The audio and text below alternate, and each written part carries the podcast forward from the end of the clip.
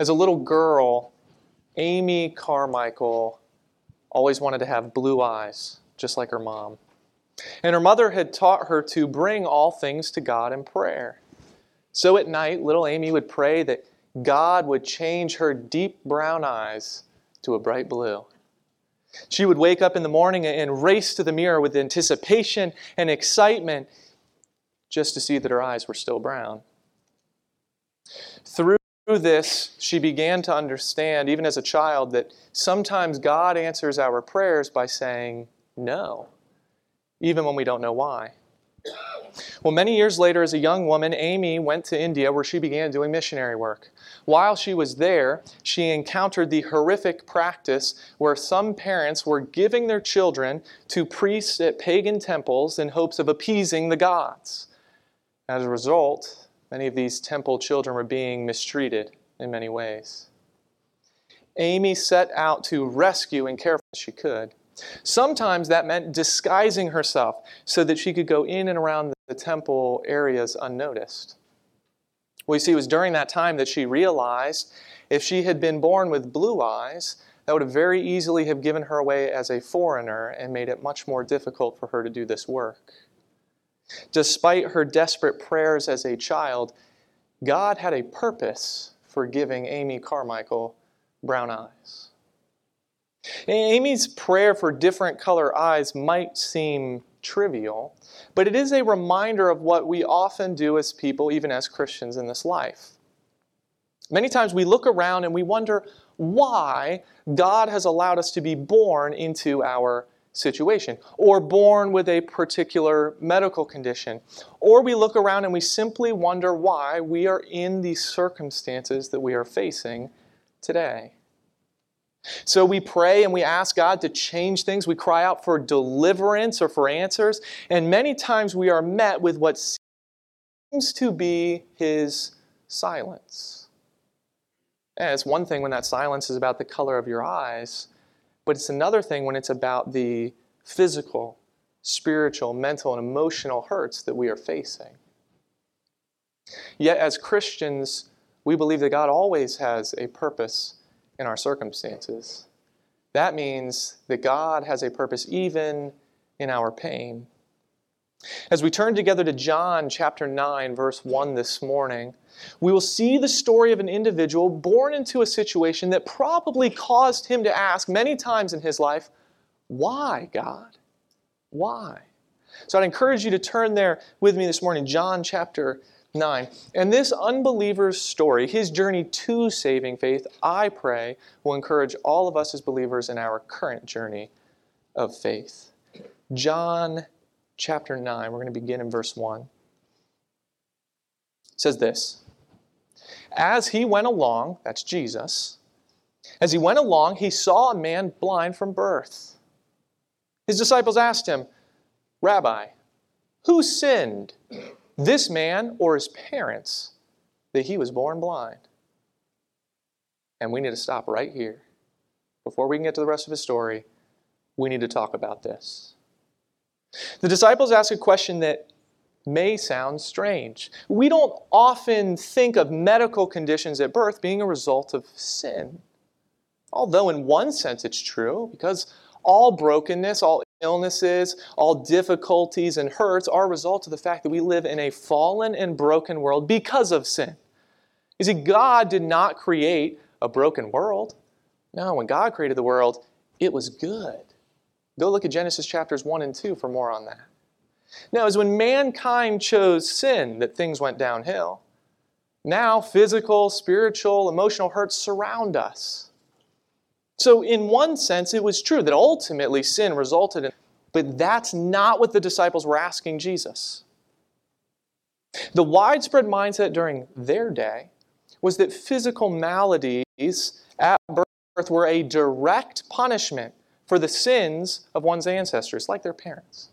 And some rabbis at the time believed that children could somehow sin in the womb in other words, they wanted to know if this man or his parents were personally responsible for this. What did they do to merit this punishment from God? This, I believe, is where we find the similarity to what many of us think today as believers. Whether it's a physical difficulty we were born with or a trial that comes in life, where we experience some great loss, or we receive that, that terrible news about that illness, or, or where things start to fall apart, that's where many of us begin to say, Where's God? We think to ourselves, Well, what's, what's He punishing me? And then we start to reason in our minds. We think, Well, have I done something wrong? Be- because if I haven't done something wrong, then this difficulty in my life is wrong. We start to think that it's unjust, that it's unfair. So let's try and clear a few things up for those of us who are followers of Jesus Christ. First, believers, when we go through difficulties, it is good to examine our lives for wrongdoing and for unconfessed sin. Because the Bible tells us in Hebrews chapter 12 that God disciplines his children when we sin. In fact, if you sin and do not fall under the Lord's corrective discipline, according to Hebrews 12, that's a sign that you're not God's child at all. When you are going through a difficulty, it is wise to examine your life for sin, to repent of any unconfessed sin, and rest in the Lord's forgiveness. Then you won't be confused by his discipline, but instead we will learn from it.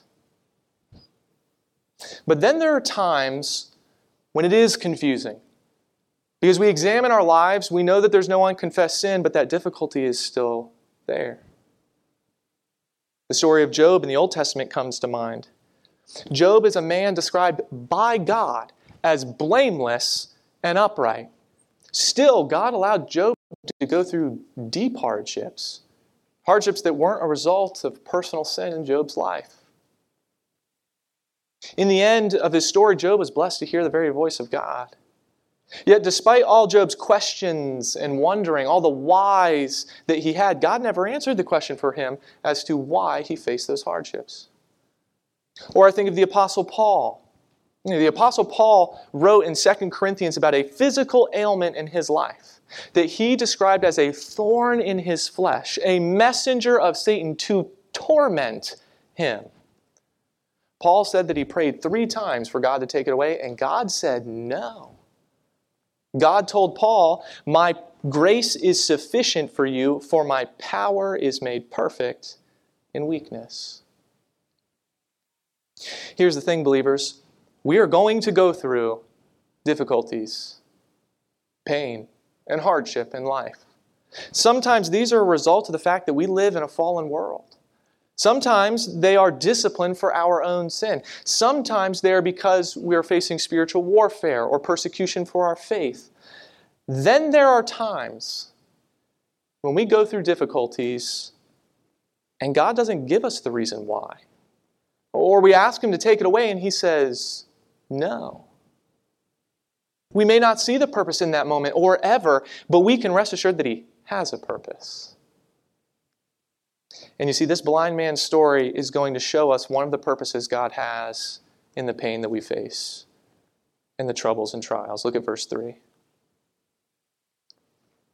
Neither this man nor his parents sinned, said Jesus. But this happened so that the works of God might be displayed in him. As long as it is day, we must do the works of him who sent me. Night is coming when no one. While I am in the world, I am the light of the world. After saying this, he spit on the ground, made some mud with saliva, and put it on the man's eyes. Go, he told him, wash in the pool of Siloam. This word means sent. So the man went, washed, and came home seeing. Jesus told his disciples, He said, Sin. This isn't about finding someone to blame. And he said, This is about God working in his life. We don't always see difficulties in our life that way, do we? Is God working in our life? We often see difficulties as God working against us. Maybe this blind man felt that way too. Who knows how many days he was angry at or questioning God? But you see, on this day, things were different as he came face to face with the Son of God. And Jesus performed this miracle in an unusual way, didn't he? Many different explanations have been given for it, but I think one thing is clear. This would have tested the blind man's faith to be healed. Because I don't know about you, but I will be honest with you. If someone that I don't know made mud out of his own spit, put it on my eyes, and then told me where to go to wash it off, I would not be happy about that. But this man, he obeyed, and he was miraculously healed as a result. So think about his story for a second. Just think about it. Here was a man who went through years of physical difficulty that few people will ever understand. And as a result, he was able to experience the power of God in his life in a way that few people will ever understand. God's miraculous work was now displayed in his life, but it wasn't so that he could keep it a secret. It wasn't for him to keep to himself. So let's see what happened next. Verse 8. His neighbors and those who had formerly seen him begging asked, Isn't this the same man who used to sit and beg? Some claimed that he was. Others said, No, he only looks like him. But he himself insisted, I am the man. How then were your eyes open? They asked. He replied, The man they call Jesus made some mud and put it on my eyes. Told me to go to Siloam and wash. So I went and washed, and then I could see. Where is this man? They asked him. I don't know, he said. Uh, he was so well known as the blind beggar that even those who looked and saw him walking around with sight said, that, that can't be him. No, that's got to be somebody different. That's got to be a look-alike. He had to insist on who he was. And then afterwards, he tells him that some guy named Jesus healed him. Uh, this man didn't even know who Jesus was, what his deal was, just that Jesus did this thing with spit and mud and healed him. That's kind of a strange story, isn't it? But it was his story. And he was going to share it, not just with the neighbors, not just with the ones who recognized him. Let's see who else he would share it with. Verse 13. They brought to the Pharisees the man who had been blind. Now, the day on which Jesus had made the mud and opened the man's eyes was a Sabbath. Therefore, the Pharisees also asked him how he had received his sight. He put mud on my eyes, the man replied, and I washed, and now I see. Some of the Pharisees said, This man is not from God, for he does not keep the Sabbath. How can a sinner perform such signs? So they were divided. Then they turned again to the blind man. What have you to say about him? Is your eyes he opened? The man replied, He's a prophet. They still did not believe that he had been blind and had received his sight until they sent for the man's parents. Is this your son? They asked. Is this the one you say was born blind? How is it that now he can see? Well, we know he is our son, the parents answered, and we know he was born blind. But how he can see now or who opened his eyes, we don't know. Ask him. He's of age. He will speak for himself. His parents said this because they were afraid of the Jewish leaders, who already had decided that anyone who acknowledged that Jesus was the Messiah will be put out of the synagogue. That was why his parents said, He is of age, ask him. A second time, they summoned the man who had been blind. Give glory to God by telling the truth, they said. We know this man is a sinner. He replied, Whether he's a sinner or not, I don't know. One thing I do know I was blind, but now I see. Then they asked him, What did he do to you? How did he open your eyes? He answered, I have told you already, and you did not listen. Why do you want to hear it again? Do you want to become his disciples too? Then they hurled insults at him and said, You are this fellow's disciple. We are disciples of Moses. We know God spoke to Moses, but as for this fellow, we don't even know where he comes from. The man answered, Now that is remarkable. You don't even know where he comes from, yet he opened my eyes. We know that God does not listen to sinners, he listens to the godly person who does his will. Nobody has ever heard of opening the eyes of a man born. If this man were not from God, he could do nothing. To this they replied, You were steeped in sin at birth. How dare you lecture us? And they threw him out. We have several responses in this section to the miracle after the response of the neighbors, those who recognized him. First, here we have the Pharisees who aren't really sure how to take all this at the beginning. And some of them are upset that Jesus broke more of their man made traditions about the Sabbath. And then there are others who realize that a sinner couldn't perform such God ordained miracles. Second, we have the man's parents who are so scared of retaliation if they were to acknowledge that Jesus is the Messiah that the only thing they were willing to say was, Yeah, he's our son, and we know he was born blind. So, as a side note to everything this morning, believers, please rest assured that if Jesus does not return for his church soon, I believe that there will certainly be days where we too will face retaliation for acknowledging that Jesus is the Savior and the Messiah and the Son of God. But let's never shy away from doing that. Believers have long endured persecution for this, but let us never fear the retaliation of man. Finally, we have the formerly blind man's response. Keep in mind, he was an unbeliever at this point in his life. He's not a follower of Jesus Christ. So he told his neighbors that it was some guy named Jesus who healed him. Then, in the first round of questioning with the Pharisees, he said, This Jesus guy must be more. He must be a prophet. Then, when he stood before them the second time, the leaders tell the formerly blind man to give God glory and recognize Jesus as a sinner. And you know what? That man did give God glory by recognizing that Jesus is no sinner, that he is clearly sent from God. What a whirlwind this had been for this man. This man went from these bleak circumstances in his blindness to a life changing encounter with Jesus, to having parents too embarrassed to share his story, to being ridiculed and cast out by the religious leaders. No doubt those leaders would be his enemy for a very long time. Quite a roller coaster for him, wasn't it? I mean, it almost doesn't make sense, right? It almost doesn't make sense that God would bring about such a great good in his life just for him to be ridiculed, rejected by others. Don't we face circumstances like that in life? Circumstances where things are so up and down, where we feel like they go from bad to good and back again? But we need to remember that God always has a purpose. Look at verse 35. Jesus heard that they had thrown him out. And when he found him, he said, Do you believe in the Son of Man?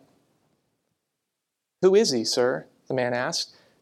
Tell me so that I may believe in him. Jesus said, You have now seen him. In fact, he is the one speaking with you. And the man said, Lord, I believe. And he worshiped him. Jesus said, For judgment I have come into this world, so that the blind will see, and those who see will become blind. Some Pharisees who were with him heard him say this and asked, What?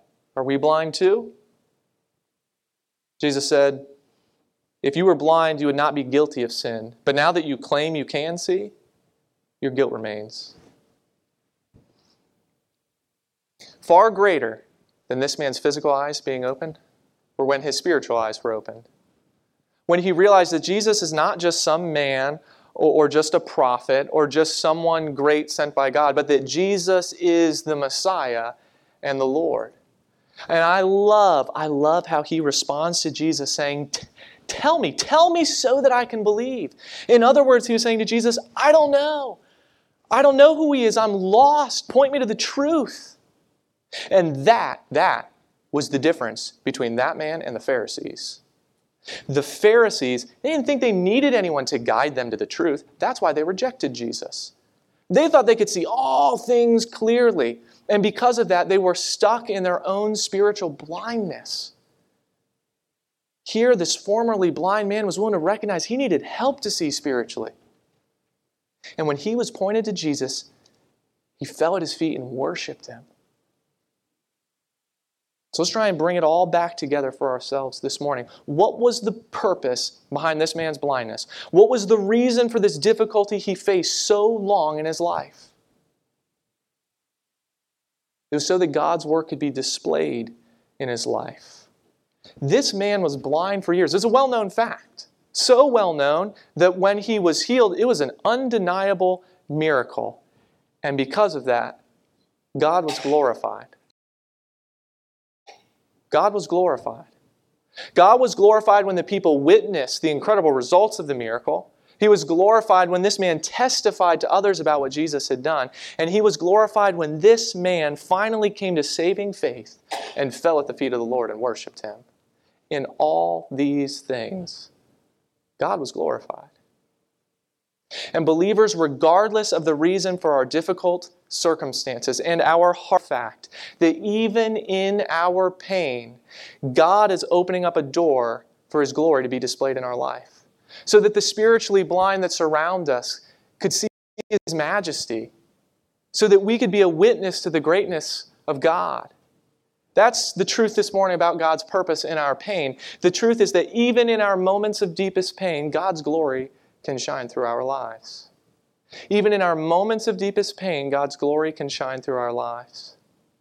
When we face difficulties, trials, and pain in this life, whether they are things that have happened to us since birth or things that seem to come upon us suddenly, we have the choice to either stay angry at God and doubt Him or to trust Him and let His glory be